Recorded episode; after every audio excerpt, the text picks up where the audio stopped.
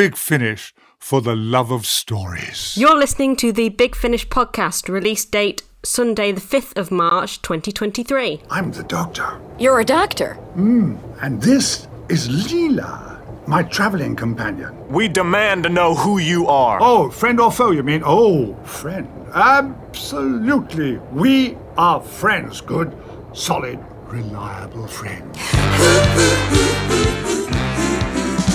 You, Nick and Heather. Hello, I'm Heather Challands. He's Nick Briggs. This is Big Finish audiobooks, audio drama, and this podcast, all for the love of stories. Benji is off sick today. Oh. oh. So, in a touch of serendipity, semi regular podcast guest, Big Finish producer Heather Challands is with us as we celebrate International Women's Day on the 8th of March with an audio drama release entitled Strange Chemistry. Featuring the Fourth Doctor, Tom Baker, Leela, Louise Jameson, Missy, Michelle Gomez, and Amelia Pond, Caitlin Blackwood. What is happening? In a few moments, we'll be chatting to Big Finish Operations Director Hannah Peel. Following that, the Good Review Guide, known to some as the Good Review Guy, reviews the reviews of Doctor Who Short Trips Volume 11. Then we go behind the scenes with the 8th of March, A Ghost of Alchemy by Louise Jameson, featuring the Fourth Doctor and Leela. Louise Jameson, and I play Leela, and I also wrote The Ghost of Alchemy.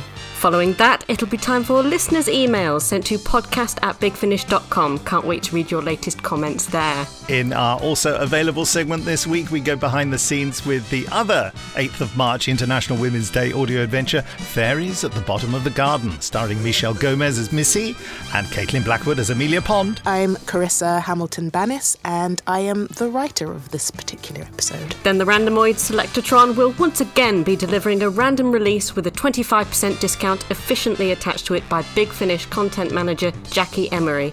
Nick will now edit in a sneaky peek at that. I will. We're down and safe. And finally, as always, we round off the podcast with a free 15 minute drama tease. And this week, it's from A Ghost of Alchemy by Louise Jameson. American Women, August the 18th, 1920, today. Except that isn't the end of the podcast because we'll be featuring the first part of an exclusive chat between long-time Big Finish contributors Helen Goldwyn and Louise Jameson. Not to be missed. There was Helen on the pavement in tears, and I thought, oh no, I've been dragged. hates it.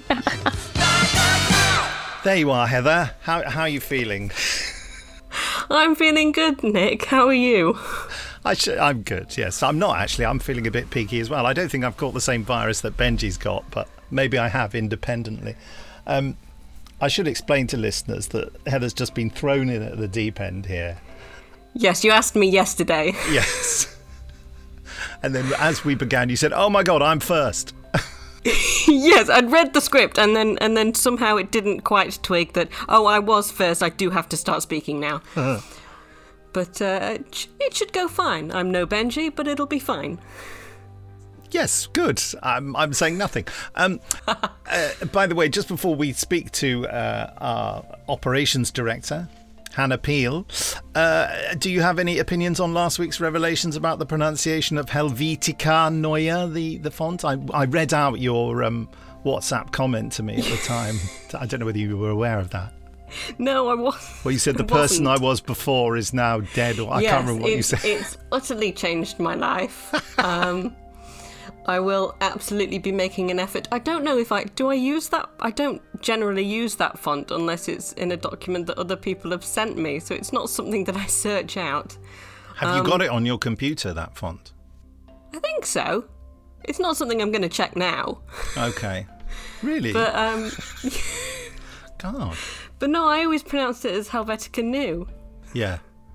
and didn't really does. think anything of it. And I can guarantee that the next time I see it and I have to read it, I will still say it in my head as Helvetica New because it won't stick. No. It And won't Helv- stick. it's. I mean, I can get my head around saying Helvetica Neue, but maybe not Helvetica Neue. Yes. What what are the origins of it? I think it's Swiss. Ah, that'll explain it. Yeah. Anyway, isn't it time we chatted to Big Finish Operations Director Hannah Peel? Yes, it is. Hey. Hello, Hannah. Hello. You're now on the Big Finish podcast. Welcome. Thank you. I feel slightly nervous. Do you? Don't worry, we'll make it worse for you. Good. have Have you ever listened to the podcast? By the way, I have. Yes, of course I have. She didn't say it was brilliant or anything. It's amazing. It's the best podcast I've ever heard in my entire life. Oh my goodness! All right. It's the only podcast she's ever heard in her entire life. just killing me with insincerity there. Now, listen, if you'll allow me, Hannah, I'd just like to make an explanation to the listeners, which is this. Everyone's heard of Jason Haigh-Ellery and everyone's heard of me, all the Big Finish listeners, I imagine. But this is how the company looks. There's this person, Jason Haigh-Ellery, who is the chairman uh, and the owner and co-executive producer with me of the company. But he sits at the top there. Next line down, there's me, and on the same level as me is you, the operations director. That's me. Yes. So how come no one knows about you? Because I work behind the scenes. I do all of the boring stuff that nobody wants to hear about that makes the, the company run. I'm sure everybody's going to fall asleep during this uh, this section of the podcast. Can you give us a clue of some of the really boring things you do? I can. I pulled up a. So, in the producer's handbook, um, it says that my role has oversight on all the practical aspects of Big Finish, including, but not limited to, HR and recruitment, contracting, royalties, license or or approvals, sales, distribution, and commercial affairs. And then on top of that, I also control all the uh, approvals and compliances for the company. So all the packaging covers production content and the book content. All the grown-up stuff, really. All the grown-up stuff, yeah. Yeah. How did how did it come about for you? How did you end up being in this position? So um, in normal Jason fashion, I, uh, I actually I actually interviewed for one of his other companies, um, which is his charity company. Um, we were talking through sort of my CV and everything, and my background was production and publishing. Um, I'd just moved back from Edinburgh, where I'd been working sort of the, in the arts field there. And I went off after the interview, and then about an hour later, I got a call saying, "Yeah, I don't want to employ you for my other company. I actually want you to work alongside me across all of my companies." Um, so I started as sort of assistant for for all of the companies, uh, which involved traveling and being places and TV shows. And then after I had my first child, I had to be a bit more rooted. Um, yes, so they moved across to Big Finish Productions, where I could didn't have to be dashing here, there, and everywhere so much. Right. Okay. What would you say are the um, the biggest challenges of the job? Um, making people like contracts. Never going to happen. Never going to happen. No, no yes. Um, the fact that we have so many freelancers and people who work for us and stuff, so keeping track of of all of those contracts that come through for all of the productions. I say it's probably the biggest. It's just managing the workflow because obviously we produce so much and so much amazing content, but you know there also has all the contracts that come with it, and everybody has to be contracted, and uh, yeah, just sort of managing that workflow, and then the fact that I do wear so many hats. Occasionally, halfway through wearing one hat, I have to take off a hat and put on another hat, and then like, yeah. So yeah, just having to your mind flip between so many different things all the time. And the compliance listening is quite a big task, isn't it? Yeah, I mean, I listen to pretty much everything the company produces. There's a few exceptions, but yeah, everything the company produces, which you obviously want to listen to properly, which means that you can't do other stuff while you're listening to it. So yeah, got down tools and, and listen. What sort of things would you see yourself as flagging, you know, that might be a concern that should be raised? It depends on what production it is, really. Obviously, bad language, any content that we wouldn't deem acceptable within our license. Um, can't mention like brand names, for example, or, or names of like the NHS or things like that. So just flagging flagging things like that. Thankfully, I don't normally have to make many amends. Um, or then listening to stuff just to be like, I don't think they pronounce that right. And even though it's not my job, I'm gonna flag it with you anyway to say that that was a completely different word than I was anticipating. Um, yeah, things like that. Heather, do you have anything to ask Hannah? What are your favourite things about the job? Oh, my favourite things about the job. I like that you can be creative. I do genuinely enjoy working with everyone at Big Finish. I think everyone's so passionate and really enjoys the work, which is nice. Like it's it's nice not to meet people be like, oh, we got to do like this today. Like they genuinely enjoy what they're doing, which makes you excited to do the things as well. Um, I also really enjoy, like my role can be flexible, and obviously I've worked long enough to earn that flexibility, but also it was something that Big Finish are quite good at doing. One because we have so many freelancers as well, but also, you know, having the space to be flexible and work on my own. I was always sort of given encouragement to have autonomy and make my own decisions and not feel like I was under the thumb of somebody else. Like, you know, always encouraged to be creative within my role. That's nice. I I feel very um, lucky to, you know, have a colleague like you who, you know, we can talk sort of openly and freely about stuff and sort problems out all the time. And you're very focused on on solving problems. I always find, you know, rather than perpetuating them. so that's Yes. uh, which is quite unique uh, in the world. I think. I think we're both agreed. Yeah. I'm normally, just like, okay, great. So then how can we solve this? Like, that tends Let's to be like, fix it. yeah, what's the end goal? And I think that, you know, it, it's difficult for me to say this without sounding uh, patronizing, but I think it's something we should really celebrate having uh, a woman in such a senior role at Big Finish. And it's not something that we've really, you know, we haven't trumpeted that at all, have we? Um, it's No. just, we're quite and we're quite good. I mean, you know, Cheryl, who's our sales manager, she runs the whole of you know the sales and distribution. You know, Jackie, who manages all the content for the website. You know, Sue, who's who's been with us for ages and and knows everything.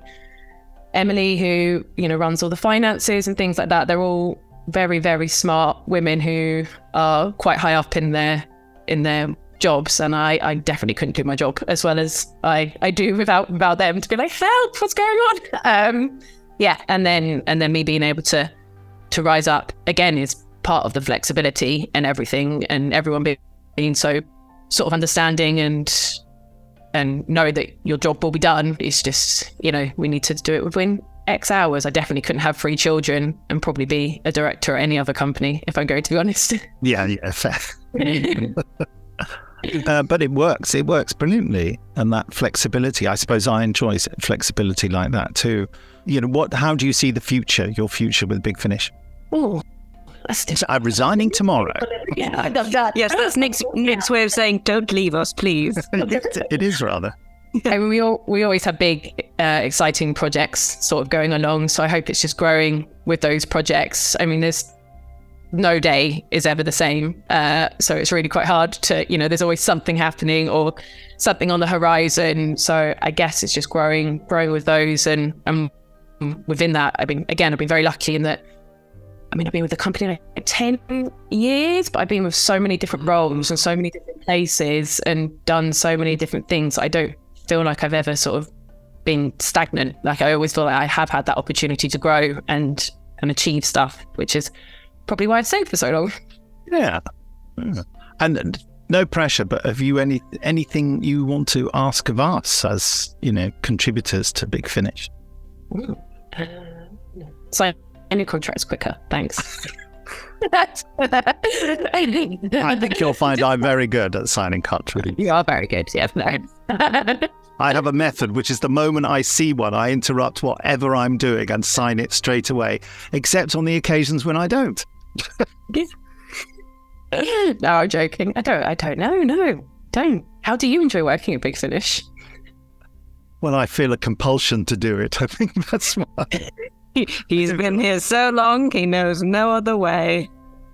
That's it. I do love it. Yeah, I do. I get very excited about things. And uh, I think my frustration always comes with the, the difference between a creative idea, sorry, the, the journey between a creative idea and making it actually happen. The nuts and bolts sides, you know. Uh, I just want to get on and have the exciting thing happen and, and the grown up things in between, like sorting out contracts. But luckily, you know, I have someone fantastic like Heather to sort that sort of stuff out for me now. Yeah, That's true. and then they'd have to deal with the other side of chasing down CD deliveries and finding out when they're going to come in and Oh, man. Oh, God. What about not you, Heather? How would you answer that question? Um, I mean, like what Hannah was saying about about sort of the flexibility and always feeling like you're growing. I mean, I I've been here a few couple of years now, um, and it always feels like I've got this new project or a new challenge or a new new job um, with being your assistant as well as being a freelance producer. So there's always something to do and a way that I can grow and develop that you know someone my age normally wouldn't wouldn't get. I mean, I came here straight out of uni, um, and I've already been given quite a bit of responsibility, for good or ill. Um, and I'm very, very grateful to have that and be able to give that, um, to give something back in terms of what I produce for the company. So, yeah, that's what I enjoy about the job. That's rather good, isn't it? Yeah. Thank you. And uh, again, I, it's difficult for me to ask a question like this. I mean, um, you know, all of this Big Finish has sprung out of Doctor Who fandom. And traditionally, I don't think it's unfair to say traditionally, Doctor Who is very much a boys' thing. Yeah. It's changed and is changing more and more, which is a good thing, I think. How is it for both of you as women in Big Finish? Is it, you know, is it too male dominated? Is it what what are your feelings about that? If I can court some controversy. I mean, I don't think it within actual Big Finish. I don't find it male dominant. I don't know if you're going to remember this or if I should even say it.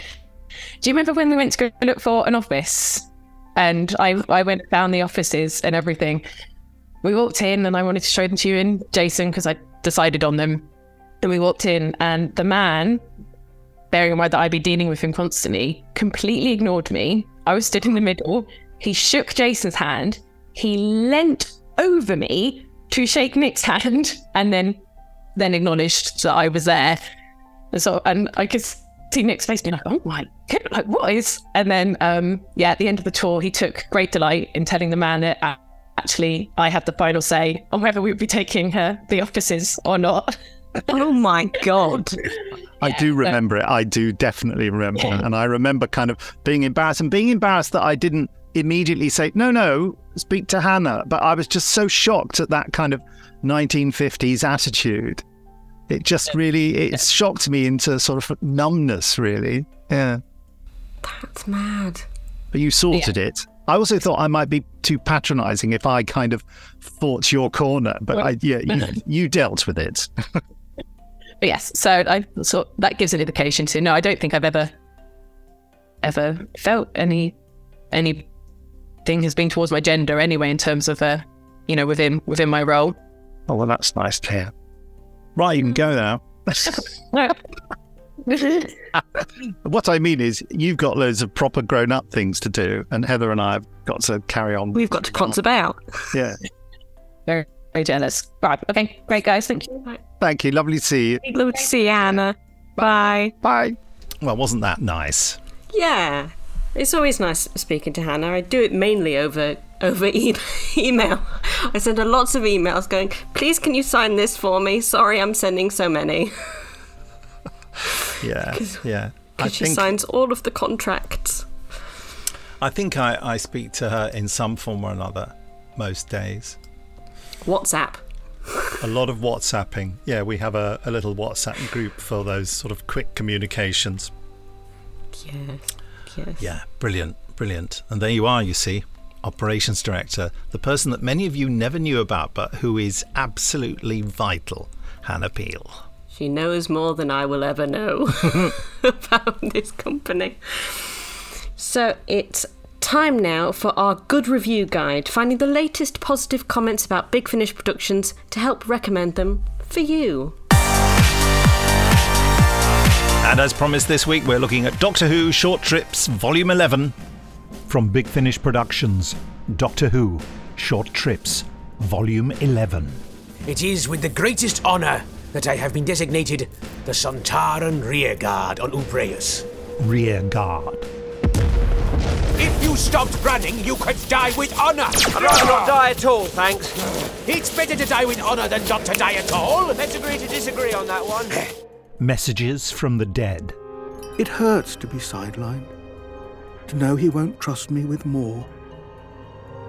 He needs someone like he needed Romana. The autopilot has lost control, he bellowed. Then turn it off, Romana called. No, that would be madness, boomed the doctor as he flipped several switches and grabbed hold of the yoke. I've taken manual control. He grinned manically as he adjusted the engine output and slowly steadied the room around us. What a brilliant idea! Romana congratulated him, pretending she was oblivious to the fact that it was identical to her suggestion. The Threshold. This is emergency program one. I am dead. I am the master.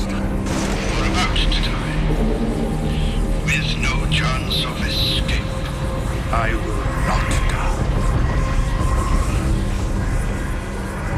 Do you believe that striding around like that everywhere disguises your complete uncertainty as to where you are going? I'm trying to stay ahead of the spatial decoherence. Things are bad enough without us winking out of existence. Besides, she's your TARDIS. You really ought to know the way you're. Silence! Well, if you can't. Be silent, Doctor. Listen. There is. something. Something I cannot recall. It broke through in the crash. Something. something terrible. Doctor? Death will not part us. She often thought of that first, last day. She had to, in order to load her weapon, but tried to never linger on its events. Not on when the wheezing harbinger materialized above Unity Hall, nor on when the sky splintered and the people became bodies and the bodies became dust. Not even on when she picked up the rifle that fell from broken heavens. Security guards rushed forward, but they were too late. Ignoring the ensuing panic, she aimed at the president's chest and fired. Fired and chest president's the and aim sheet.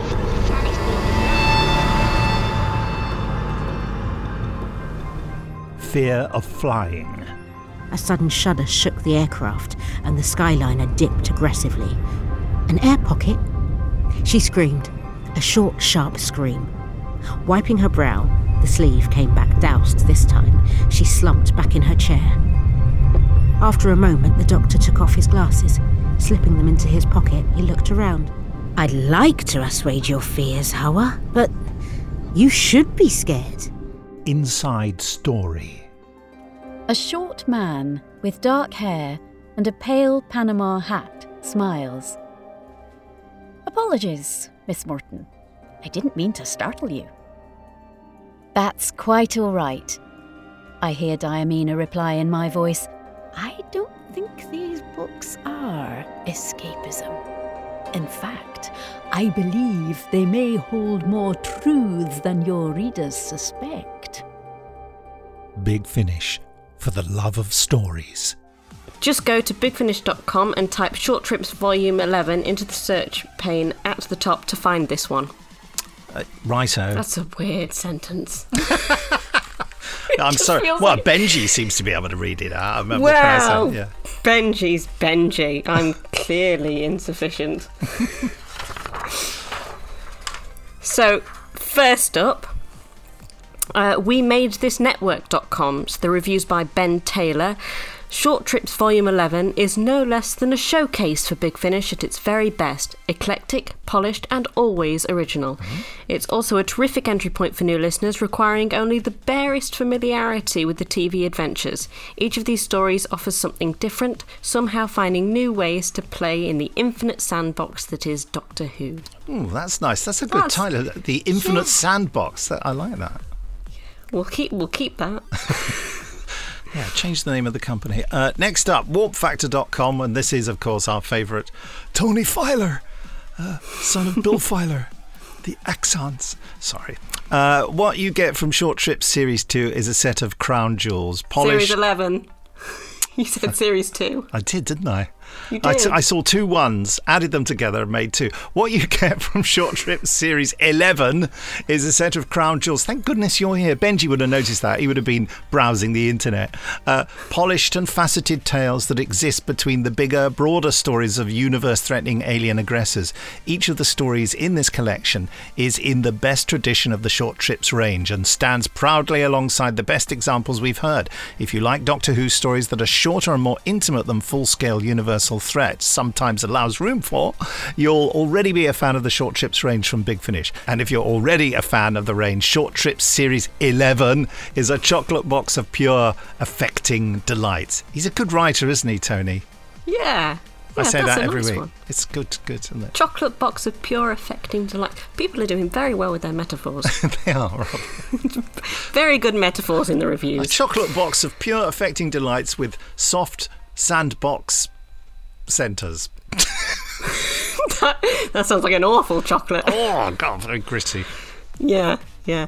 So, and finally, on the Twitter sphere, uh, at Andrew on Sea Air, I'm a staunch fan of the hashtag Doctor Who short trips range, and I cannot say how much I loved Volume 11. Go on, say A wonderful variety of experimental storytelling from the writers and cast. I would highly recommend this for Whovians and listeners alike.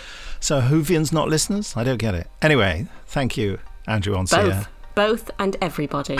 everybody should listen to Short Trips Volume 11. Yes, I think well- that's what it's saying. We'll go round in a van with a speaker on top, just play it in the streets. Can you arrange that? Can you drive? No, I can't drive. How never come? had, never even had, had a driving lesson. Oh, do you intend I to? should do. Do you want to?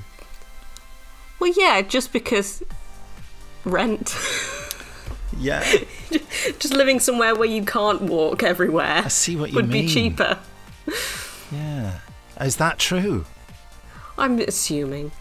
Because I, I live in nowhere, and to get somewhere where I live, you need a car. What about a bike? Yeah, but that seems scary. I don't know why that seems scarier than a car.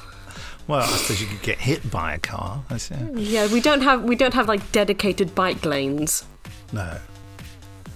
Well, th- this has been a great insight into the traffic concerns of Heather Challands's life. And uh, that's it from the Good Review Guy this week. Next time, we'll be looking at the Ninth Doctor Adventures Old Friends. Old Friends. Still to come on the podcast, listeners' emails sent to podcast at bigfinish.com, our trip behind the scenes with fairies at the bottom of the garden, plus the Randomoid Selectatron, randomly giving you a 25% discount on an audio adventure selected at random. Oh. Uh, but first, let's go behind the scenes with the Doctor, Leela, and Marie Curie. Hi, I'm Helen Goldwyn, and I am the director of A Ghost of Alchemy. Leela, you are about to meet one of the most wonderful women who has ever lived. Don't dawdle. Obviously, this is a, a special episode to celebrate International Women's Day, and how appropriate that it focuses on Marie Curie and the contribution that she made to modern science and to society with her experiments and her knowledge and her, her determination to learn as much as she could about the potential use of radium. My name's Louise Jameson, and I play Leela, and I also wrote The Ghost of Alchemy. I am kidnapped, but you are a hostage. What is the difference? You are valuable. Always remember that, Madame Marie Curie. Your life is one of value. They're polar opposites as women, you know, one a woman that is all brain and another a woman that is all heart, really. Leela's heart and instinct, which is very nice to write for because theatrically you've got that that sort of conflict going on and and one really can teach the other so i've i've put those two rather gentle scenes with just the two of them there which don't really further the plot or carry the story along but they do look at the human condition and how women can relate and trust to each other even when they're from completely different backgrounds I found that, in a way, the most interesting part of the story. Obviously, whenever Leela and the Doctor are introduced into a story like this, there's something to be learnt by Leela specifically, and something that Leela will always contribute. So, Leela is this wonderfully kind of naive character, really, for all her ferociousness and her, her expertise as a warrior. She is childlike in her exploration of the world, and every adventure gives her some new knowledge. And every woman that she meets, I think, is particularly historical characters, and it was the same in the Fourth Doctor story that I wrote about Mary Anning. Uh, she's meeting women who are ahead of their time, who who have ambitions beyond what they've been taught to expect for themselves, and when they see someone like Leela, they understand that it is possible to be strong, it is possible to be confrontational, it's possible to state your mind. And there's an envy there from the, the side of the, the woman born into the wrong era, really. It's inspirational for them to, see, to meet someone like Leela. And of course, the doctor is always there as this mystical, eccentric character people don't know what to make of him at first, and they very quickly cotton on to the fact that he is special, that he's there to help, that they can rely on him. And again, that's sort of a, a learning curve for Marie that he is a man who is not going to take advantage of her, is not going to undermine her. He's simply there to respect and honour and, and help her. My name is Holly Jackson Walters, and I play Marie Curie. So she has arrived in New York aboard the Olympic ship, and she's there to receive a gift of radium from the American women. So she discovered radium and polonium, two chemical elements, and at that time there were only a hundred that had been discovered. So it was a massive achievement. And her husband, they, they worked sort of brilliantly together. Um, the radium then caused her demise, which was very sad, um, but she was incredibly pioneering. We're extremely sorry to drop in unannounced, aren't we, Leela? Are we? Oh, oh my goodness. The Doctor and Leela have arrived a year too late for what they intended to land um, on Earth for. And so they have uh, stumbled across this event. And luckily they have, because a crime is about to be committed. Bauman is about to steal the radium and run off with it. And then all this action starts happening on a train, and there's the wonderful adventures and, and running offs and jumping out of windows and the radium vanishing. And it's all just very exciting indeed. I'm Penelope Rawlins, and I have played uh, Mattie Maloney. She's an incredible character. She's very um, go-to. She's definitely somebody. I, when I was reading, I was thinking, you know, if the ship's going down, I'd like to be on her boat. Like she gets things done, she gets it sorted, and she's basically been supporting Marie on her journey and doing all the fundraising to help her get um, the radium that she needs, and you know, quite it's a quite sweet relationship actually because it's sort of quite motherly at times and then sometimes a bit managerial at times because she wants you know her to be able to give her speeches and everything but also incredibly protective and um, uh, and at times a little bit sisterly as well. I'm Nicholas Farrell and I'm playing Professor Bauman. Bauman is uh, rather a sad character in, in my view. He's uh, an obsessive and convinced that uh, he would have found a cure for cancer um, ahead of Marie Curie. If only uh, he'd had the breaks that, that she's had. He he has no uh, faith in in Marie Curie or. Uh, the female of the species generally. He's an appalling misogynist um, and thoroughly despicable character. Uh, but uh, I think, justifies everything in his own mind by the fact that he is a, a brilliant scientist and about, if, if only the gods would smile on him, um, about to uh, produce some remarkable research which will indeed cure cancer sadly, he's mistaken on almost every level. Just go to bigfinish.com to find this one. Type strange chemistry into the search pane at the top to find this great 8th of March International Women's Day release out funnily enough, on Wednesday, the 8th of March. Yes. I actually found myself looking up the release date for the 8th of March release. I really did. I was looking out and which day is that? What oh, it's the 8th of March. What is it? Hmm. At least. Get the 8th of March out 12th of December. Well, that would be the Big Finish style, wouldn't it? Really, I think we I think we released um, some Christmas stories. I think uh, Chimes of Midnight, which is a Christmas story, was released in June or something. So, I mean, it's Christmas somewhere. is it? It isn't. No. On the planet Venus. Uh, listen. Meanwhile, it's time for listeners' emails.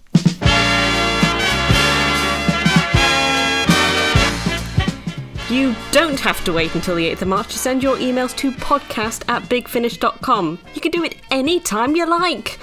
And we'll be only too pleased to read it out here on the Big Finish podcast. How about that? You see, normally Benji just improvises that bit, but I wrote something for you. I hope Thank you. It's most appreciated. and I thought I delivered it really well. it was excellent. Excellent. Thank you. I would give Thank it you. seven out of ten. You're so generous. I'll give you a, a sci-fi bulletin rev- style review. Seven out of ten. Oh, should we do the first one? Here's Yes, the first on, one from.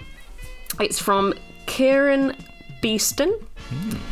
Uh, it's called I Heart Big Finish. Oh, a little emoji there. So, hi Nick and Benji. Well, Benji's not here. hi there. I hope you're both well. Benji's not. it's true. Can answer that for you.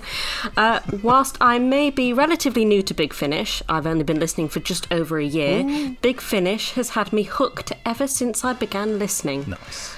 I began with The Great War, the first episode of the fantastic Love You, Chris Eckel. Dark Eyes box set by the devilishly handsome Mr. Nicholas Briggs. I di- honestly, I'm really sorry to make you read that out. ah, so Kieran's blind. so true. I know. Um, Paul McGann and Ruth Bradley were absolutely superb. With Molly O'Sullivan's constant annoyance with the Doctor throughout the box set, making sure I didn't go too long without bursting out laughing. Hey. In fact, it was so good that I almost immediately got myself Dark Eyes 2, which is just as insanely good. The first audio adventure with the Eighth Doctor and the Master was so brilliant. Paul McGann and Alex Macqueen together made sure there were there was never a dull moment. They are truly brilliant. I received Dark Eyes 3 last Christmas, and I have to admit that I'm constantly playing it again and again. If Matt Fitton listens to the podcast, then he should know that he created some extraordinary scripts for this box set. I haven't got Dark Eyes 4 yet, but I've listened to the trailer, so as soon as I get it, it is going straight into my CD player. Wow. I'm so excited. Two exclamation marks. Nick and Benji, thank you for everything you do at Big Finish. You are very, very interesting people. Have a great, sorry, fantastic day. Many thanks, Kieran. P.S. This email was sent for the love of stories. Oh. Aw. And a little emoji with hearts in the eyes. There. Yeah. That's nice, isn't it? The interesting thing about that is. Hmm. The- I draw your attention to the phrase straight into my CD player. People still have those. Do you? Somewhere. My dad got out an old Walkman yesterday. Oh, wow. Like a proper, like it looks like a brick. A CD Walkman? Or. I think it's a tape Walkman. Oh, right, yeah, yeah. But it looks like a proper brick, Yeah. brick, and the headphones are so spindly. I know It the was- kind of thing with the little with the little spongy foam on the end. Yeah, Yeah. yeah, yeah. Wow. So Kieran's old school. Kieran's Hmm. old school, but a new listener. Anyway, but thank you for saying that I'm devilishly handsome. Um, uh, Heather. Uh, next up, Stefan Gongbridge um, says, "Oh, and it's the title is Demon Song, so we know it's going to be about the First Doctor." Dear Nick and Benji. Uh, And Heather.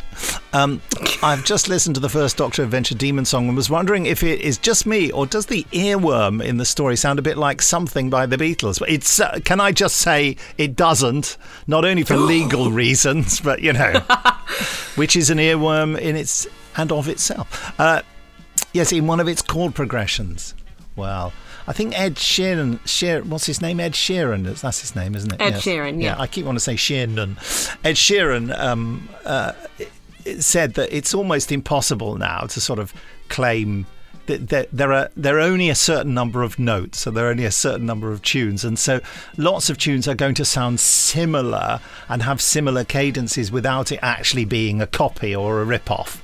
Mm. So that's that's the legal element dealt with. Uh, do you know whether or not it was based on this song? No, it wasn't. All right. It's Or- nothing like it. or am I just hearing things like the people in the story? You're just hearing things, Stefan. Anyway, I love this story and Stephen Noonan's version of the First Doctor, even more so after the Big Finish podcast on which he featured. See, it's nice to have him on to have a chat. His enthusiasm for and dedication to Doctor Who, which is evident from what he said about his preparation for the role and his encyclopedic knowledge of the first and other classic era Doctors, is amazing. It's true. I was chatting to him on the phone last night, and we were I know. we were doing. A, oh, of course, it's on my diary, isn't it? It's on your calendar. Yes. I knew that. It's it's a big brown block on your cannon going Noonan. Noonan. Three exclamation marks, probably.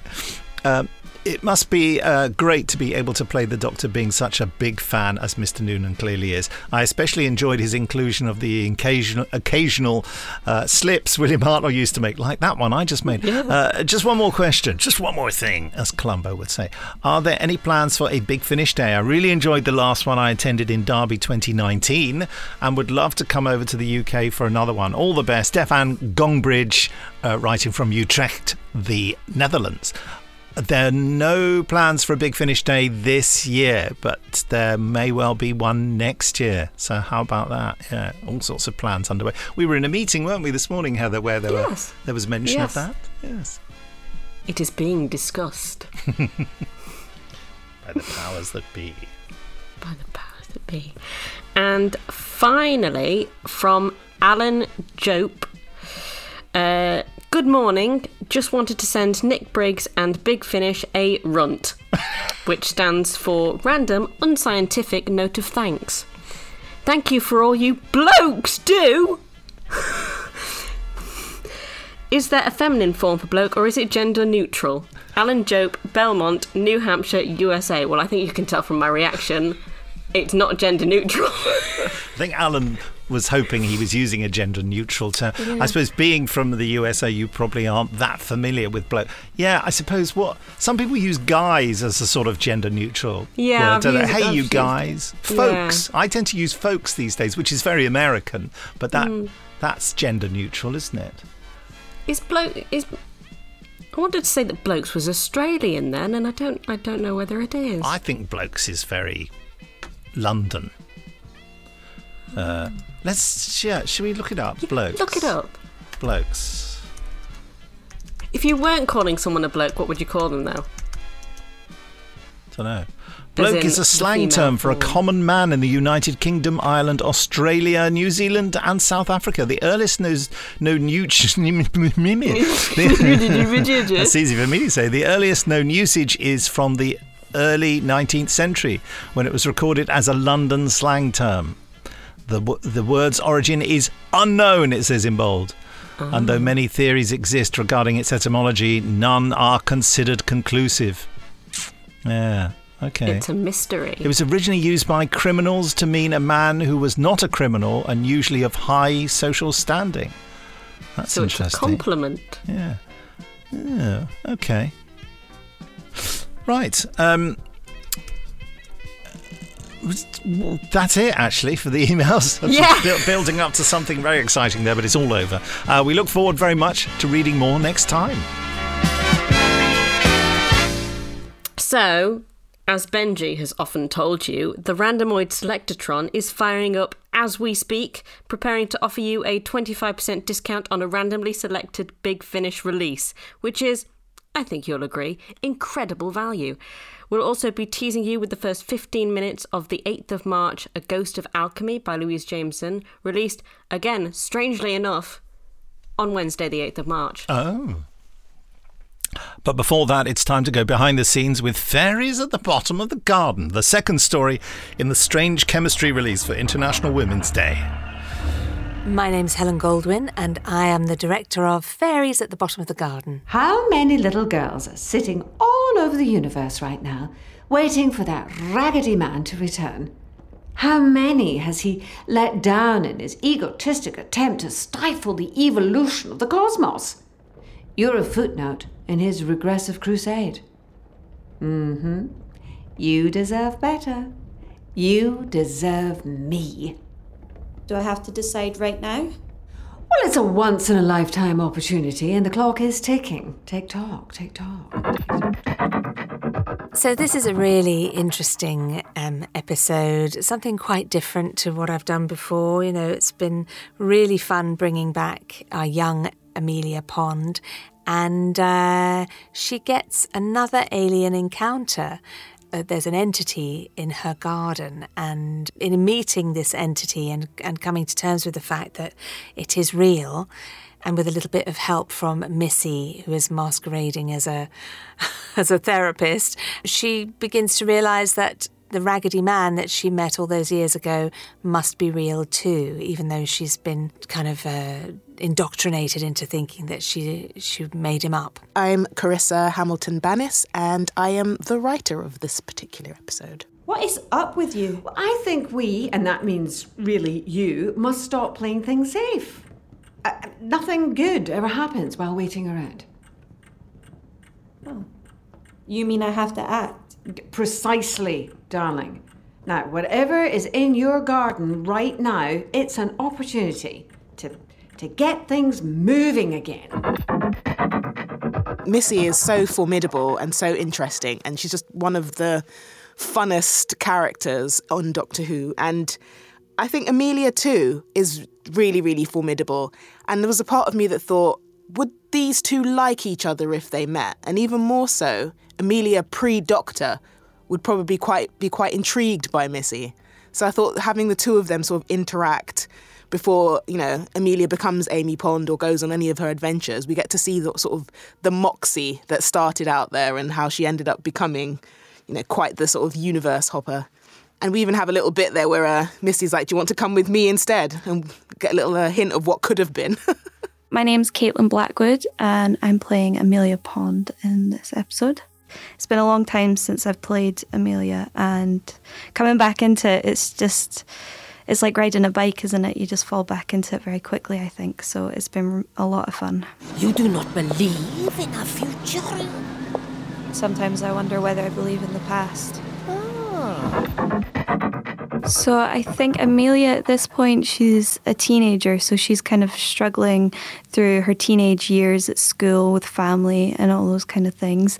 And for this episode, she is meeting Missy for the first time, and yeah, she's just trying to figure out what this Missy character is like. I think. We were very lucky in that uh, even though this is an early script, it's one of the Carissa's first scripts for Big Finish. It captures the characters so brilliantly of Missy and Amelia, and so when we've got those scenes between the two of those characters, it was fun to direct Caitlin and say, look, you're the same status as Missy. You know, even though you're young, you're still going to become Amy Pond, who who doesn't care what she says to anybody because she's so kind of assertive and she's got this innate self confidence. So we're meeting Amelia at age 16, and this is where we start to see that she's got this kind of quite high status element to her personality. So you know, once I'd said to Caitlin you can match Missy. We had some great fun there. The dynamic between them became much more exciting and funny.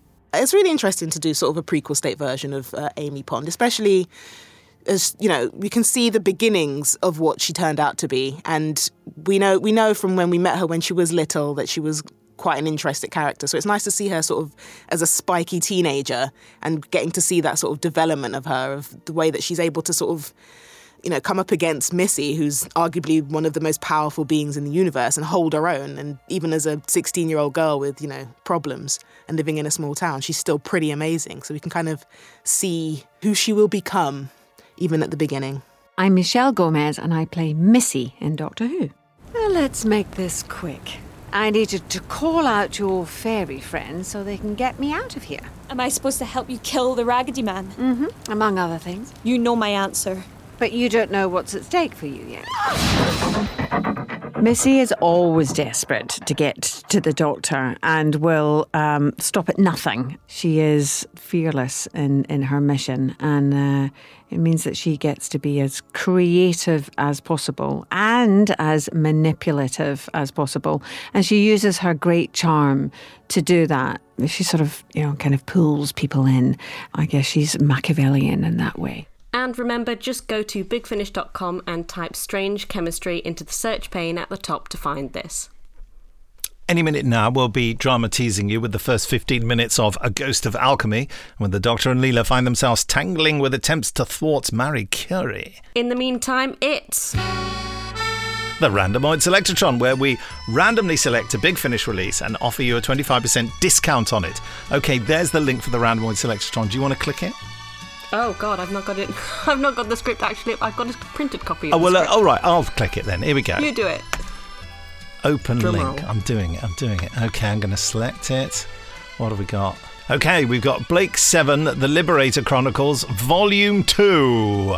Uh, yeah, I've accidentally. Uh, I'll just download the trailer.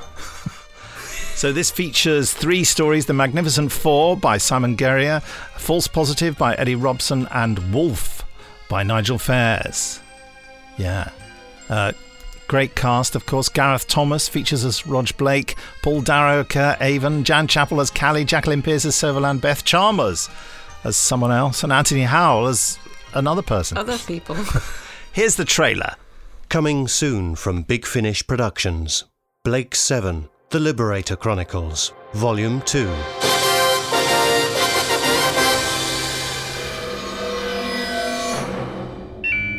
We're down and safe. Blake? Can you hear me? Blake? Something wrong? There's something blocking communication with the Liberator. Low flying aircraft on our tail, sir. They look to be armed. Well, here we are again. Is this a social call, or are you intending to kill me? It would be perfectly justified. You've so much blood on your hands. I like to tell myself that we stood for something. Blake had a moral code, was leading a crusade against the Federation. Should we be impressed? You don't know what the Federation are like. You're not supposed to know. No, we shouldn't be impressed. We should never have heard his name. That was the whole point. My name is Blake. You pretend this ship is the Liberator, that you're all Blake's crew. There was always a certain amount of risk involved in telling you the truth and setting it on record. Men like you are dangerous. You have to choose a side. I shall never serve you. And I told you, Nyron, you shall, whether you like it or not. Subscribers get more at bigfinish.com.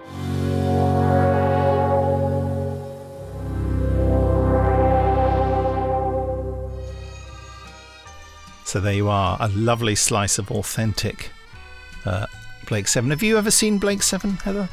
No, I'm horrifically uneducated on Blake's Seven. It took me a while to realise there was an apostrophe S.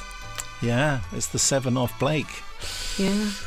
Now, I'll just email Jackie Emery, their content manager at Big Finish, who uh, Hannah mentioned earlier as one of the women involved in essential uh, roles at Big Finish, to inform her of our random selection uh, so that she can set the offer live on the bigfinish.com website. But I'm thinking it's probably unfair to ask Heather to explain how you get the discount, isn't it?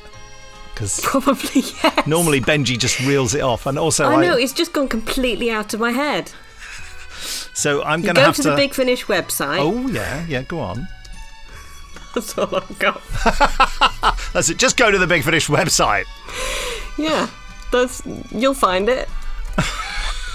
Do you go on the podcast page and is there's a link on the podcast page, isn't there? Mm-hmm. Mm-hmm. Yes. And then you do something. This is going awfully well. Yeah, Here yeah. you go. I'm just sending this to Jackie. Uh, but there's usually a link, and then you put in "book up" in capital letters. That's it. I That's think, it. I think that really covers it. Actually, I think. Do you want me to say it in a more succinct and intelligent No, way? it's too like late. It's all been. talking. It's, all been recorded. It's gone. The chance is gone. Anyway, thanks, Ran. Uh, great work and um, outstanding work from Heather there, making stuff up off the top of her head. Uh, Next week's It's what I do. Next week's podcast features UFO Breaking Point, our second volume of the exciting adventures uh, based on the live action packed TV science fiction adventure show, if I can just use the word adventure a lot more, from 1970, uh, created by Jerry and Sylvia Anderson. It was actually filmed in 1969, if there are any pedants out there. I think you'll find it's pronounced pedant, Nick. And just a reminder that after our 15 minute drama tease of A Ghost of Alchemy, you can hear the first part of a special bonus chat featuring Helen Goldwyn and Louise Jameson. In the meantime, thanks again to you all for listening. The Big Finish podcast was presented by me, Heather Challands, and him, Nick Briggs. Nick also wrote, produced, and edited it. and both Heather and I did this for, For the love of stories. Let's see if that synchronizes. And now on the Big Finish podcast, A Ghost of Alchemy by Louise Jameson. And that'll be followed by the first part of a special chat between brilliant Big Finish contributors, actors, writers, directors, you name it, Helen Goldwyn and Louise Jameson.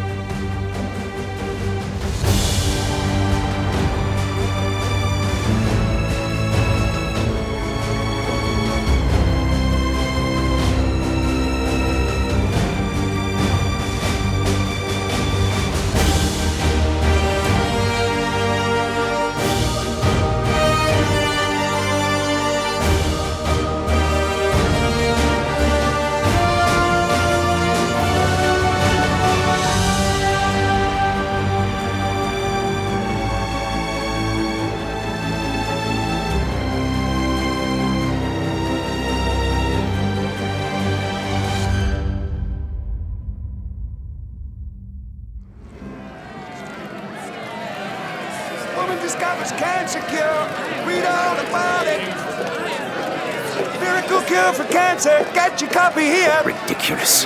No such thing as miracles. Only science backed with scientific fact. Hey, mister, you have to pay. For this garbage, out of my way. Women should be kept in their place, not heralded as saints. I wouldn't waste my money. Come back. Get back here. You owe me two cents, mister. I owe you nothing.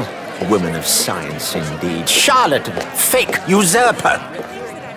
Well, Madame Curie, you shall not be wearing the crown for much longer. Believe me, your glory days are numbered.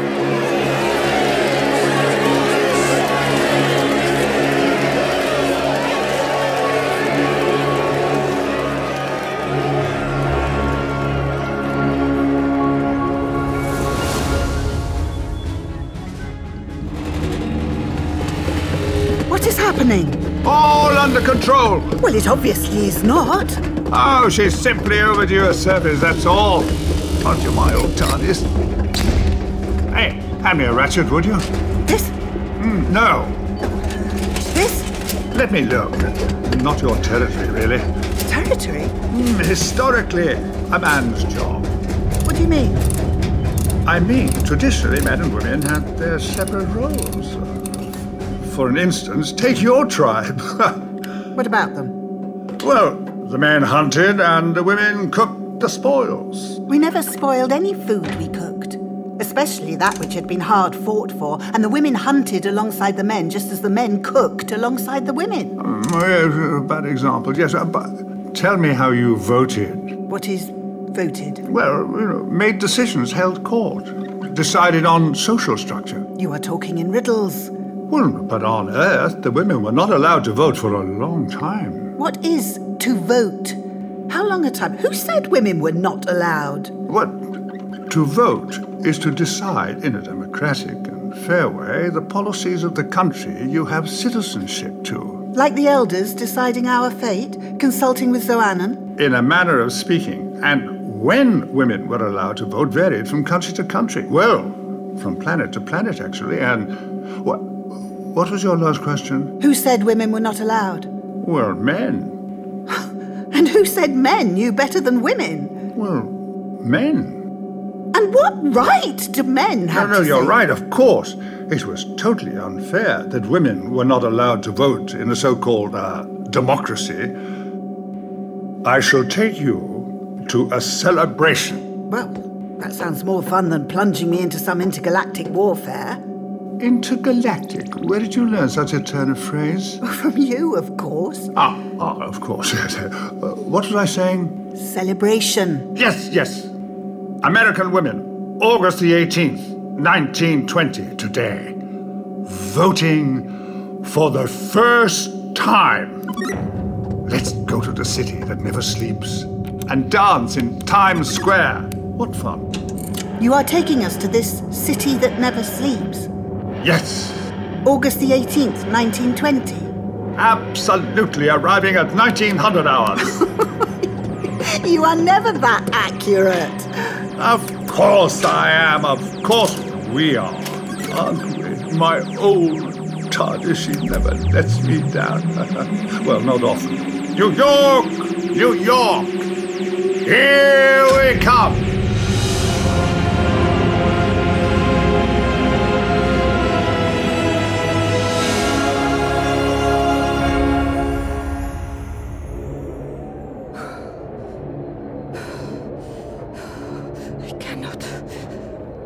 Cannot. You must not ask me. It is too much. Please let me go home. Mattie can speak on my behalf. Now come along, Madame Curie. This simply will not do. You are here for a reason, and you must not shirk your duty. I am a scientist, Dr. Rushton, not a public speaker. I have never been able to appear in public without the nerves, how do you say, getting the better. I am so very tired. Let me rest. In fact, let me go home. This time last week, you were complaining about home. Your pokey little laboratory, the fact that no one in France gives a damn about your work. Well, in this moment, my pokey little laboratory would feel like Parisian paradise. Now listen up. There is soon to be a ceremony at the White House. You hear me? The White House. And you are expected. So pull yourself together, get yourself out on that deck, talk to those reporters, and say thank you to the nice ladies for turning out in their thousands to greet you. Show some gratitude for all that's been done on your behalf. Yes, yes, I know you are right. But please, I must rest. Let me gain my breath, and then I'll do my best. Mon Dieu, what is happening? Probably some extra security that's been fitted. Another alarm kicked off by the gathering crowds. Or maybe some reporters tried to jump onto the ship. You are one popular lady.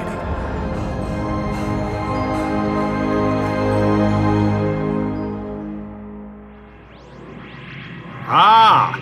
Ah? Yes, ah! Don't you understand the simple ah when you hear it? This is not August the 18th, 1920, is it? Oh, very nearly. How nearly? Well, we're about one year later. Ah. And. Oh, look at that. We're only 16 miles off target. I told you, I said you were never that accurate. Shh, shh, shh. Hush, you'll offend her. We found New York, didn't we? Well, Hudson at any rate. Ah, you see, she is offended. One year, given that we have all of time and space. I think that's pretty impressive. Where exactly are we? Uh, I'll tell you in a nanosecond. oh, this, this could not be better. Somewhere much more exciting than Times Square. Which is? On board the Olympic. What is that? A boat? A spaceship? It's a ship, yes, but not of the space variety. A very prestigious water ship. Prestigious? Just why? Leela, you are about to meet one of the most wonderful women who has ever lived. Don't dawdle. Cheese, milk and eggs, fresh produce. What cost? Pardon me? Your eggs, woman. How much? 55 cents for half a dozen. One dollar for 12. Daylight robbery. You will not find better price in all of New York. Twelve. 12 it is, sir. Hurry, for goodness sake, hurry. You must be hungry for your supper, signore. Can I tempt you to some cheese to melt into your omelette? No, you cannot. Just give them to me. Here's your dollar. Daylight robbery. And you have a nice day too, sir. Eggs for sale, best eggs in the city. Buy your dairy produce here. Marie, where are you? Everyone is waiting and so excited. Oh, my dear friend, I cannot. Don't ask me. What's wrong? What's the matter? Is it your cough? No, that is the same as always. Never leaves me. She's refusing to move, Mrs. Meloney. Is there nothing you can do? See for yourself. Quake in and weep in. You are the expert in these things, Dr. Rushton. Surely there's some potion or words of wisdom you can offer. What are we to do? If she's suffering at this level on day one, all my fundraising will have been for nothing. I've tried almost everything. There is one last medicine I can offer. For hysteria. It's strong. Do it, Dr. Rushton. It's all right, Marie. Take a deep breath. Let me go home, please. I'm simply incapable of this. That's not true. Madame Curie, let me offer you. No more pills. They do me no kindness. Well, hello oh, there. What the? Where did you come from? Oh, a very difficult question. You know, we're extremely sorry to drop in unannounced, aren't we, Leela? Are we? Oh, oh my goodness. Oh, my dear Marie, suffering a bit of stage fright, are we? How did you get past security? And who's this savage? Do you have permission to be aboard? Please, I said no private interviews. Oh, we're not here to interview you. Oh, have no fear. Yes, I'm the doctor. You're a doctor. Hmm, and this is Leela, my traveling companion. We demand to know who you are. Oh, friend or foe, you mean? Oh, friend. Absolutely. We are friends. Good, solid, reliable friends. I cannot do this, Matty. Hush now. Strangers invading my cabin, pills and prescriptions, journalists waiting. Oh, come now, Marie Curie. You, you who wrestle with the profoundest questions, you who ask the unaskable, experiments with the unknown, seeks to find life's biggest answers. Hmm? A few reporters can't be that daunting. What are you afraid of? The only thing to fear is fear itself. Who said that? Who said that? You did. No, no, no, before me. I mean, someone must have said it before I said it, or, or was it after me, or, or was it me? This man's a jabbering idiot. I'm summoning security. Oh, I don't think that'll be necessary. I do not like this man, Doctor. He is dangerous. Shh, keep it under your hat for now, Leela. You say you are a doctor? Yes, he is. Uh, but not in the conventional sense. No more pills. No more potions. Oh, completely agree. Very bad for your health is medicine. Uh, what year are we again? 1921. Yes, yes, early 20th century. Some very curious experiments were legalized. Now see here. Yeah. This watch. Are you watching? What is happening? Shh. The doctor knows how to help.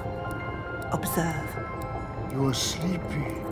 Very sleepy. You can't just come in here and swing a fob watch. You're overcome with sleepiness. I am overcome with fear, and I don't know what you think. You think you.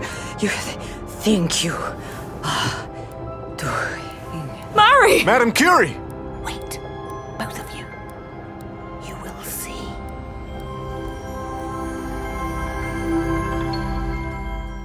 Let me through. I'm not moving. I've been waiting since sunrise for this moment. Out of my way. Hey! Madame Curie is going to cure my baby, and I want to thank her in person. I have to be near the front. No one is getting cured. She's a charlatan. What do you think you're Move, fools! mister? You've all been duped. This woman is no more a scientist than you, sir, or you, madam. She must be revealed for the fake she is, riding on her husband's coattails.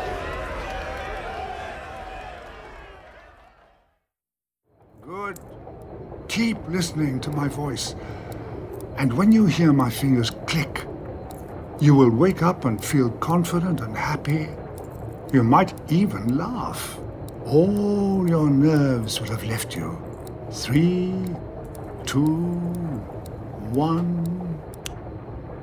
What? Well, how do you feel? Oh, oh, better than I have in months. What did you do, Doctor? Oh, nothing much. I told you. Come, Madame Curie. Let me escort you to your adoring public. Well, I'll be. And let me escort you, Leela, to our cabin. We must find you something suitable to wear. You can't be thinking of letting him stay. You see for yourself, Dr. Rushton. This doctor seems to have achieved everything you could not. We appear to have a miracle worker in our midst. But. No time to waste. She can wear my other dress. Marie only brought two dresses. An entire tour of America, and she brought only two dresses. One to be cleaned while the other one is being worn. Madam, take my arm. I entirely agree. Decide on a look and stick to it. Always I am made to dress up in totally unsuitable clothing, and I cannot breathe properly, or run, or fight. Oh, goodness me! No one expects you to fight. What just happened? And I placed the queen on her throne. I'm your Chorican. Well, of course you can. Breathing slowly now. Hold. And out. Excellent. And sit here. How are you finding New York, Madame Curie? I have only just arrived. Louder, please, ma'am. We want to hear your every word. Tell us how you found the miracle cure for cancer. What would you like to say to the women of America? Oh, one at a time, please. I am sure America will be wonderful. Bauman! Professor Bauman. I'll never find him in this crowd. Professor Bauman! Here, you fools! Stop shouting. Oh, thank goodness you're here. Well, Rushton, speak. What is your news? I see the witch made it to New York. Yes, there wasn't much that I could. I don't want to listen to excuses. Do you have it? No. Even she doesn't have it yet. Collecting tomorrow. Collecting? From the White House. The President himself. Washington? At what time? Morning. Festivities start around 11 a.m., I believe. A grand do. Lots of security. Well, then, how in heaven's name? Here. A press pass. Hello, my name's Louise Jameson, and I've been an actor since 1971. And the character of Leela has stayed with me through almost all of that time, mainly thanks to Big Finish. Um, I collaborate a lot with the absolutely amazing and wonderful Helen Goldwyn. I wouldn't to introduce herself. That's me. I'm Helen Goldwyn, and I've been working with Big Finish for 20 years, uh, initially as an actor and then as a director and writer. Um, and I think Louise and I met probably about, you know, about 20 years ago now. Yeah, yeah around that. Uh, so, yes, it's a long running friendship and working relationship. And my favorite collaboration, well, actually, is it my favorite? Helen wrote, uh, you wrote uh, my one woman show. Oh, yes. Which re- kind of really bonded us. I have a very favorite moment. Forgive me for telling this story, Helen. I came out of the a performance. Helen hadn't seen it, and she'd written this wonderful one woman show for me. And I came out of the theatre, and there was Helen on the pavement in tears. And I thought, oh no, I've been dragged. I hated it. and they were tears of happiness. They were tears of happiness. Yeah, they were. I think I was on the opposite side of the road wearing quite a kind of childish coat. I seem to remember I was wearing a silly kind of schoolgirl coat and I was But the next favourite collaboration, of course, was um, which was Yeah. the initial International Women's Day launch, which I devised, Helen produced and directed and performed in. You directed it. I directed, I directed. I co wrote it. North. and we were both in it. And uh, Yeah. it was an extraordinary experience. And what Helen, what you're so brilliant at, Helen, is the is the detail. I mean, you're good at everything, uh, you you you know you have this multi-talented uh, aura about you. But what you're absolutely brilliant at is the detail, and I'm and I'm a bit woolly on all that. And you just just gently pulled the reins in the whole time, going, no, you can't have a bomb going off here because it didn't go off for another four days, or you can't. Can, I mean, the detail was extraordinary that you did, down from the photo shoot to the sound design noting. You know, it's just fantastic. Well, I think I, I would probably describe that as being obsessive compulsive. but thank you for calling it being detailed. Unhealthily obsessive compulsive. but um, can you remember how we first met, our very first meeting? Because I can. Go on then. It was a, a it was a, a CD signing at Tenth Planet. Oh, I remember the signing. Was that the first time? Yeah, we sat next to each other, and I went home and I said, I sat next to Louise Jameson. I was so excited. yeah. Little did I know, yeah. And then I sent you a play that I'd written called Harmony. I think because I was just sending it out to everyone that was trying to get feedback on it. It was the first full length play that I'd written. And then you got back to me and I was so excited when I, you phoned. Like I saw your number, I thought, oh my gosh, she's actually read it. And then that was when you said, yeah, I really loved it. Would you write my one woman play? That was how that started. I remember the play you wrote. It was all each character was based on a musical instrument, and the ensemble was the orchestra, wasn't it? And you did it. It was such a clever concept. Yes, they were all musical instruments. Uh, hypothetically. So they were members of a choir, but I wanted each one to represent rhythmically and in terms of the kind of energy of them to represent an instrument. It was, and they overlapped and they had kind of little movements, musical movements together, but nobody watching that would necessarily know. It was for me to know. Uh, so it was a really interesting experiment. Yeah. Yeah. Well, well, it did make literally made for a beautifully lyrical script. I mean, well, you know. I've never seen the light of day. oh no, it did. It, it, won. It did. It won a competition at um, the Watermill Theatre in Newbury. So it did have a. It had a rehearsed reading there. Oh, did it? Yeah, yeah, yeah. Wunderbar. Fun fact. so I'm looking at our list of questions, and uh, one of the first ones is: How did you get into directing, and was it something you always wanted to do? Uh, directing wasn't something I always wanted to do, and I got into it because several after I'd been in the business a few years, you know, the next generation's coming through, and they want their audition speeches knocked into shape, and I found that I was rather good at that. I mean, Leslie Grantham, for example, when he came out of prison. I used to do a bit of prison visiting and helped him get his audition speeches into shape. And, you know, he got into Webber Doug. The rest is history. So, good Lord. And then I started to work with teenagers. And then I was invited to direct at Guildford School of Acting. And so on. And then I did some fringe shows. And then it just went on from there. And a couple of years ago, I directed my first national tour oh, called oh, yeah. So that's the that's the theatre route, and the audio route has been really via um, David Richardson champ- championing me as a as a writer and as a director. Um, and I thank him very much. He's been, I mean, uh, especially during lockdown. You know, I I built a home studio with my first um, lot of money from the government, and uh, and it got me through, saw me through lockdown. I, I, I worked non-stop, mainly thanks to Big Finish, a bit of other work as well. But yeah, yeah, yeah. Well, me too. I was in a similar position, and also with huge thanks to David, who's just an amazing, loyal producer, isn't he, and friend, and talented, lucky, and so talented. Yeah, yeah, yeah, yeah. Brilliant producer. So, you, how did you first get into directing? Um, I suppose through writing my own projects, really, you know, it was a means to an end. But I did always have a director's instinct. I remember watching performance class at my college when we were studying musical theatre, and everyone would stand up and sing a song.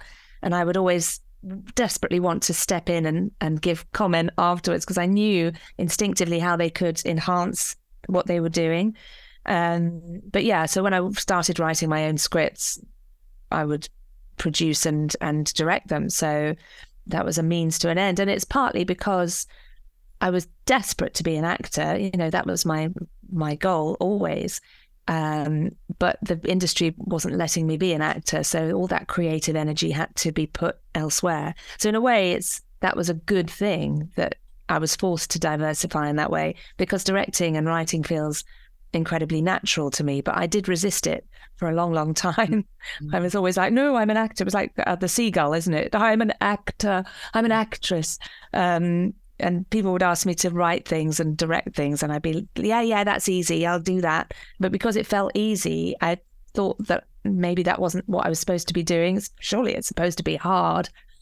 I mean, you have recently um, returned to the board, so don't you know? You talk like yes. in the past tense, but it isn't at all. It's very, very present, isn't it? Yes, yes, and it's actually never gone away. Even though I kind of stepped away from the conventional industry when I had my kids, um, I really went through that process of letting go of being an actor and that vision of my future. But actually, in letting go of the conventional industry, I actually ended up doing way more performing and creative stuff. I was so much busier once I said, no, I'm not doing auditions anymore and I don't need an agent. So listen up, kids. Autonomy is the way forward.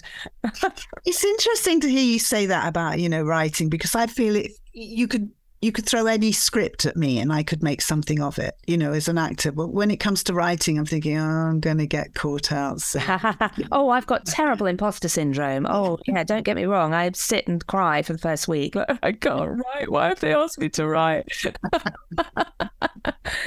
um, but once you're up and running, it's it's different, isn't it? It's the initial storylining and structuring of it. That's the technical pain of it. Dialogue is easy as an actor. I think any actor could write dialogue. It's just the the skill of writing is the plotting and the uh, the dynamics of it, the rhythm of it, and the the texture of it. That's what kind of elevates it beyond just being a bit of naturalistic dialogue. Um, and because we do both, and because then when we're put in position of directing, there's a there's a, a real empathy, I think, for oh yeah. for actors for the actor. And and resist because sometimes I think actors can make terrible directors because they just want to do it. They want to demonstrate yeah. and really it's our job to get inside the way that actor thinks and to find the right note that bounces them off the right connection to the text. Well, and that's the skill I think in directing Absolutely. And I think you and I have a very similar approach because we we do want to use that coaching approach. We don't want to demonstrate. We we want to pull the best performances out of people and make them feel that they've been a collaborative uh, element in that decision making process. Yeah. Um, I mean, I'm looking at the next question. It says, "What approach do you take to directing?" And you've kind of just ex- expounded upon that. But for me, it was an interesting stepping stone in between kind of saying I'm not going to be an actor. I became a corporate training uh, designer and and trainer. So and and it was all drama led. So it was um, role play and writing scenarios and writing forum theatre where you know we were demonstrating behaviors in the corporate workplace. I'm not very interested in helping people do their behaviors in the corporate work- workplace, but the skills behind it was so part of life. Yeah, it's so ah. incredibly useful because so much of my work for about four years was about leadership and you know this definition of leadership. I think a lot of people get into a leadership position and think, right, I can tell everyone what to do now. But really, your goal as a leader is to make everyone feel like a leader and make everyone feel inspired and energized and encouraged and motivated and that they, they're collaborating with you. And so that corporate work was the final step in the, final piece of the jigsaw for me as a director because now I adapt my style to suit the, that individual and make sure that I have worked out a little bit about what makes them tick so that it's not one size fits all uh, the communication style. And that seems to work. So for any newbie director top tip is to uh, weave in the first half hour of the day especially if you're working with people you haven't worked with before literally have a cup of tea with them. And that that makes that sets the tone for the rest of the day. Yes. So, right, got to start at 10 o'clock. We've got to call everyone at 10 and shuffle in sometime before 10.30 and and then you can get your head down and really work. But you've relaxed everyone. You you've you've got to know if they've got kids, how far they've travelled, whether they're in a state when they arrive, all that. You just have to. I mean, I I find it much more exhausting directing for the day because you have to be on point the whole time. Even in the tea breaks, you have to be slightly on point, don't you? Yes. Yeah. Yes, I I find them exhausting, um, uh, and I I think people have been quite complimentary to me about how high, high high energy I am and how I keep everybody positive all day. And I said, yeah, but you should see me when I get home to my family. I'm an absolute nightmare. I'm May. yeah, like I've got no energy left. I'm spent. yeah, um, because you are. It is. It, it's not a fake, obviously, but you are in directing mode, you are in leadership mode as well. If you kind of sink and go, yeah, yeah, shall we do scene five now? Everybody's going to pick up on that energy and it will come through in what you hear. So, you know, a lot of that is is what goes into buoying up the the energy in the in the vocal performances. Um but yeah, you know, you can always tell if somebody somebody might say, "Oh, this is the first one I've done," so then you know you've got to talk them through how to manage their script. You've got to kind of really reassure them. You've got to give them loads of praise about how well they're doing. And, you know, it's just having an overview of how much encouragement and autonomy various actors need. Yeah. Yeah, I agree. I agree with absolutely all of that. And if you have got a, a, a newbie actor on your hands, then again, that's got to you just got to allow for that in the in the um, scheduling Yes, yes. Yeah. I always add a bit of extra time. Yeah, I often do more takes. Little little thing in brackets going really important scene. Take your time. Just reminding myself, you know, yes. got to. Yeah, I haven't got to push through everything. So, what would you say is your favourite thing that you've directed, whether audio or stage? Oh, I think audio has to be at a girl. You know, weaving our way back to Women's International Day I think it's um, it was such a labour of love. And honestly, if you and I added up our hours and divide, we'd be way under the national average. I think we were being employed illegally. Yes, yeah. we colluded. We colluded with that, but uh, we couldn't stop. Yeah. No, couldn't couldn't let it go. And we, we got we had a whisper of a Netflix series dangled in front of us after it. And we both know it's got amazing potential, especially, you know, an all female cast, etc. Mm. Um, but it didn't happen. But it it has um, and we were, you know, finalists for the Audie Awards and all that. I think that we can really, you know, pat ourselves on the back for for that because we we knew we had a nugget of gold there but I, I, it it gave me a springboard to go. Oh, I, I can do this. It, it it's the one that got me over the, as you say, imposter syndrome. I do still suffer from that with time. it, it got it got me over and to uh, having the courage to pitch things into various people in various places. Right. Yeah. Yeah. I mean, I think that was the Audie finalist. You know, that's a lovely thing to have on your CD. So yeah. I think, as you say, it's a it's a little gem that series. Well, a substantial gem. Yeah. uh, the frustrating part for me is that you know not enough people know that it's out there and it exists. And in fact, I think there is a TV series in in the offing. There was one announced. It's a bit our sisters, I think it's something like that. Before lockdown, they were starting, and my hope is that if that ever happens, then people will find our little series. Oh, maybe, yeah. Um, because uh, they'll get interested in the stories of those women. Uh, but yeah, it was a, almost a mystical connection to the past. It was the echoes of those extraordinary women kind of resonated through everything that we were doing. And there felt like this huge responsibility to tell a, an appropriate story to honor them and, and help mark their legacy because not many people know that they even existed. So uh, yeah, that felt like a real privilege to to research it, to learn about it, and then to create something out of it.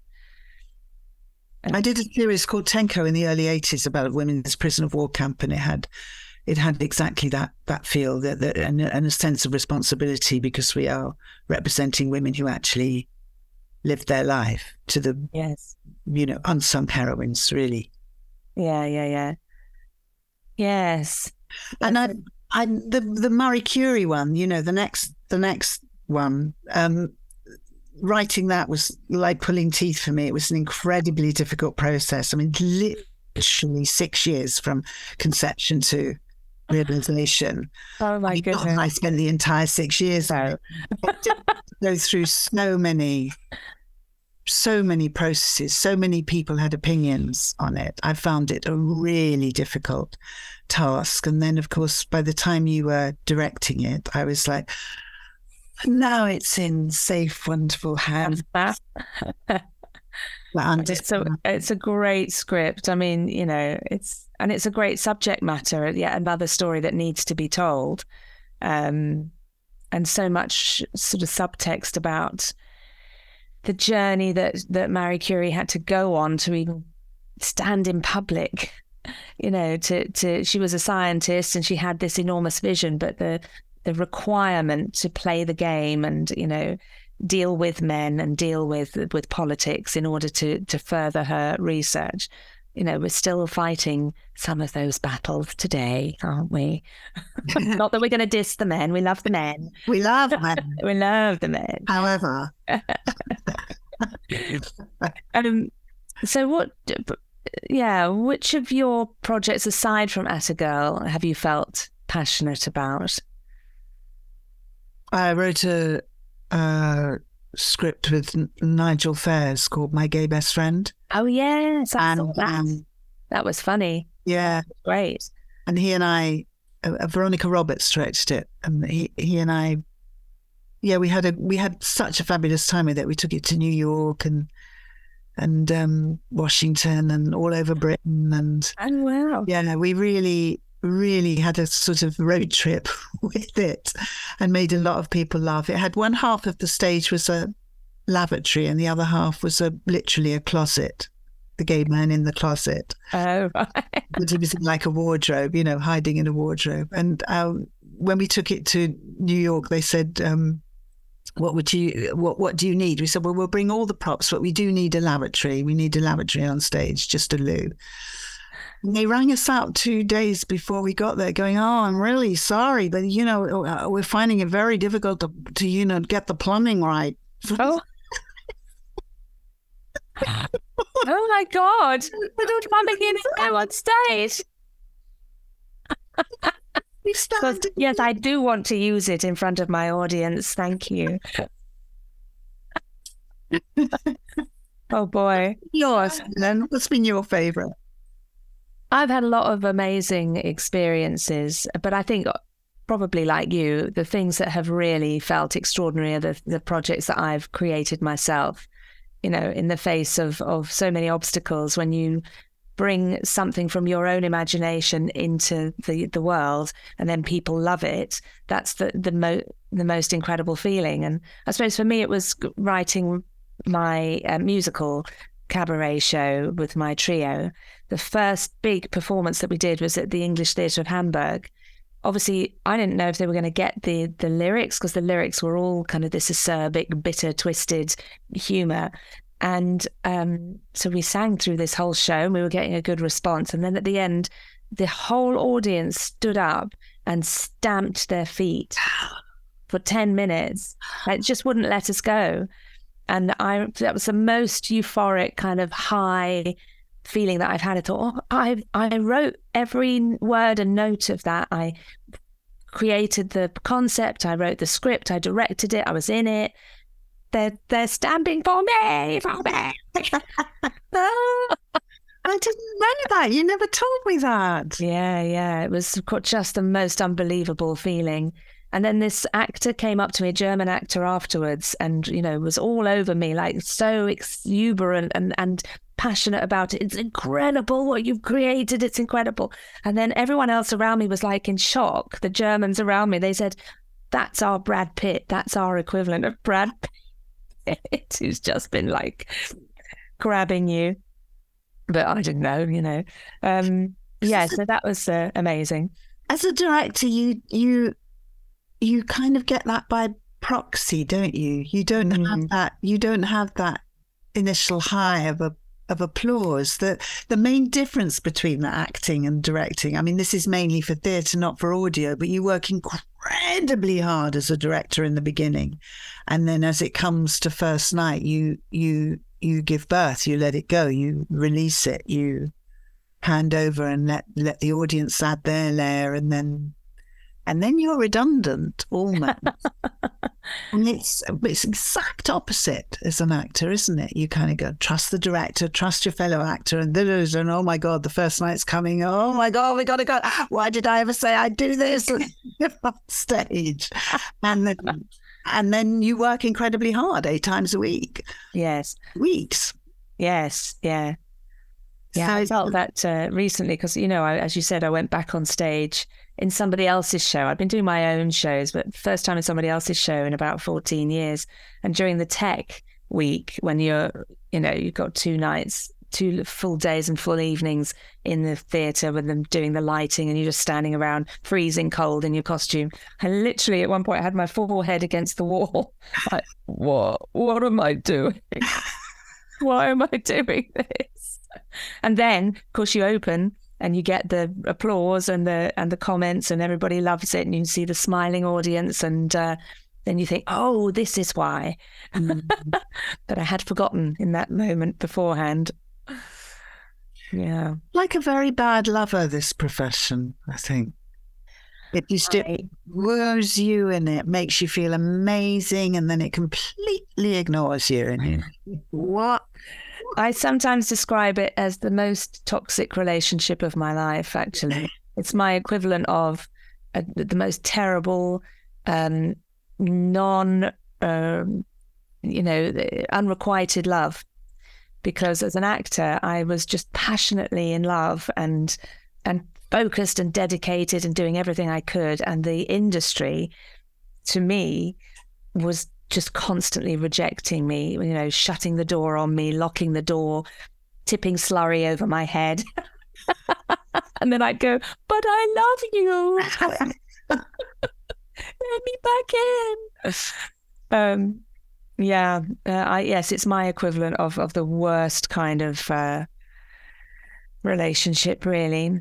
And, and my father, in fact, said to me many years in, because I was so frustrated so much of the time, because I think for, for people watching who think actors get rejected from loads of auditions, some actors like me don't even get the audition. You know, you don't even get through the door. So it's not like you're getting auditions every week. You're literally sitting at home thinking, what's happened to my life? so, you know, my father said to me after many years of this, you're like a drug addict. He said, you get what you want and it's still not enough, which was true. And then when you don't get what you want, you're just craving it, craving it, and so unhappy in between. And that was a trigger for me to change things and start diversifying more. I thought, yeah, I don't really want to live like that. But also because you're unique, you are, you know, you're either going to be a star or you're going to be out of work. It's, you're not going to sink into a chorus line. No, no. You're not going to be a jobbing actor the way. No, I didn't want to be. Uh, yeah, in fact, there was a, I turned down a big job in Fiddler on the Roof. I, I had I'd crashed the audition. I sat in the corridor for hours and hours and said, "Why, why haven't you given me an audition?" and I got an audition. It was with Topol as well. You know, he was there on the. It was the last time he was going to play uh, Tevye, and they offered me understudy to Hodel, I think one of the daughters, doing a international tour and doing it at the West End, and for a year. And I just, I couldn't do it. I thought, I don't want to be in the, an understudy watching someone else play my part and me in the background. Tradition. No. So I turned it down. And that's when I started writing. Yeah. I had to justify you, it. You're not an understudy. So what? No. Yeah. and my agent dropped me as well. because you because you turned it down. Yeah, yeah, yeah. But I, that my gut instinct was so strong, I just couldn't. I knew I couldn't do it. No, you'd be miserable. But I was miserable anyway, having turned it down. what can you do? what, can you, do?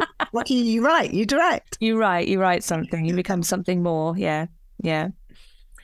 Um, well, that leads us into one of the next questions. Have you faced and overcome any particular challenges in your career? Oh, yeah. Where do you start? Chauvinism especially back in the day.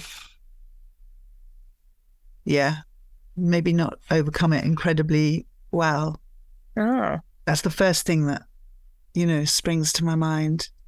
But I would say that in 50 odd years I've been working, there's probably five people I wouldn't work with again. That's not bad, is it? When you think of the hundreds and hundreds.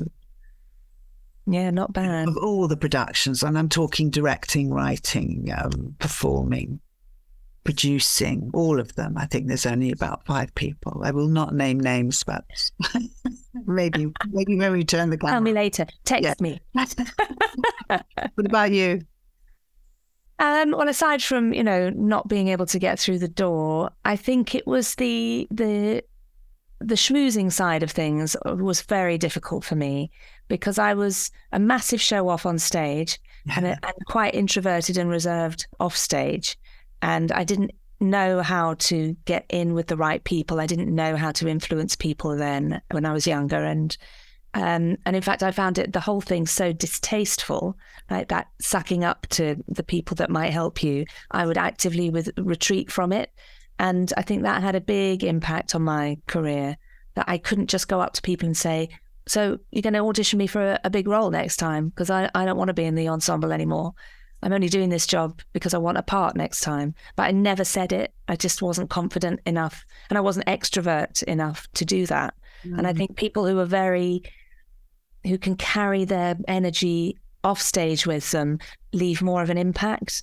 So, you know, people would come and see me and stuff and go, Oh my God, you're amazing. And then forget me because I was quite forgettable off stage because I didn't enjoy the attention and I didn't know how to capitalize on it. I, I wouldn't say you're forgettable off stage, but I, I, I hear what you're saying. I think it's very fortunate that Pennant Roberts, uh, director, no longer with us, took a shine to me in my very early 20s. I didn't get a job I went for for Survivors, but he then saw me for Doctor Who. And he then cast me in Tenko without even an interview. He just championed me. So I I had him on side for two very major career steps. Although I didn't see it like that at the time. He was just a mate, you know. Yeah, yeah. So it was an authentic relationship. Really authentic. You're lucky in that respect because so I was always looking for those. I mean, I had it in you. Actually, you've supported me so much in in you know my creative projects, and I had it. I've had it in David Richardson, and I had it in a lovely director called Deborah Shaw, who cast me in in this quite extreme kids show role where I was playing a baddie. And then she emailed me about three months later and said, Do you want to play the lead in High Society? And I was like, God, you know, it's finally happened. Someone's recognized that I can do all these things. But that was the only time I think, oh, Barnaby Edwards. Barnaby Edwards and, and Nick Pegg have been incredible, supportive friends and, and colleagues. Um, and obviously, uh, everyone at Big Finish. But outside of Big Finish, that's it. It just Deborah Shaw. Um, nobody else really remembered me in the way I wanted. And I do think that's a lot to do with the impact that you make outside of the work as well. Or maybe it's just it's just the way it goes sometimes. It's just the luck of the draw, isn't it? Yeah, maybe, maybe. I think you downplay your my charisma, my natural charisma. um, now then, um, are there any other types of projects that you've never done before that you would like to do? I'd love to do a major movie, a really big, fantastic, F off major movie. And that's to put it, just to put a tick on the bucket list, you know? Yeah, yeah, yeah. Horror, and I've done shorts and I've done kiddies films, but I've never done it. I find that absolutely mind boggling and extraordinary that that's not happened. Because to me, you're eh, the A list, you know, you're so phenomenal. You're the more gentle than a star. That's again just luck of the draw. That's just there's no reason, rhyme or reason for that. But you are up there with the Judy Denchs and the Maggie Smiths and the you know Fiona Shaws. I don't understand why you you know you're one of our best British act- actors. Um, so yeah, I just find it extraordinary that that's not not happened yet. It will, I'd love that as well. I've never been in a movie. We should write our movie. We should write Good. the daughter movie. movie I auditioned for was what was it called? Company of Wolves. When I was 15, I think I was up for the Red Riding Hood part and I didn't really understand what I was going for, but that's the only time I ever had an audition for a, a film. So yeah, that's on my bucket list as well. Let's make it happen. Yeah. um, and I would like to, I'd like to direct a musical. I think that would be a nice tying in of all of the elements of my past. You know, obviously I trained as a dancer initially, and then I was in musical theatre, and I'm a singer and a composer and a director. And, you know, I think it would make a lot of sense to be at the helm of, of a, a new musical. I'd like to do an original musical. Um, so, hello, universe. I'm available for bar mitzvahs too. Musicals and bar mitzvahs. Big finish for the love of stories.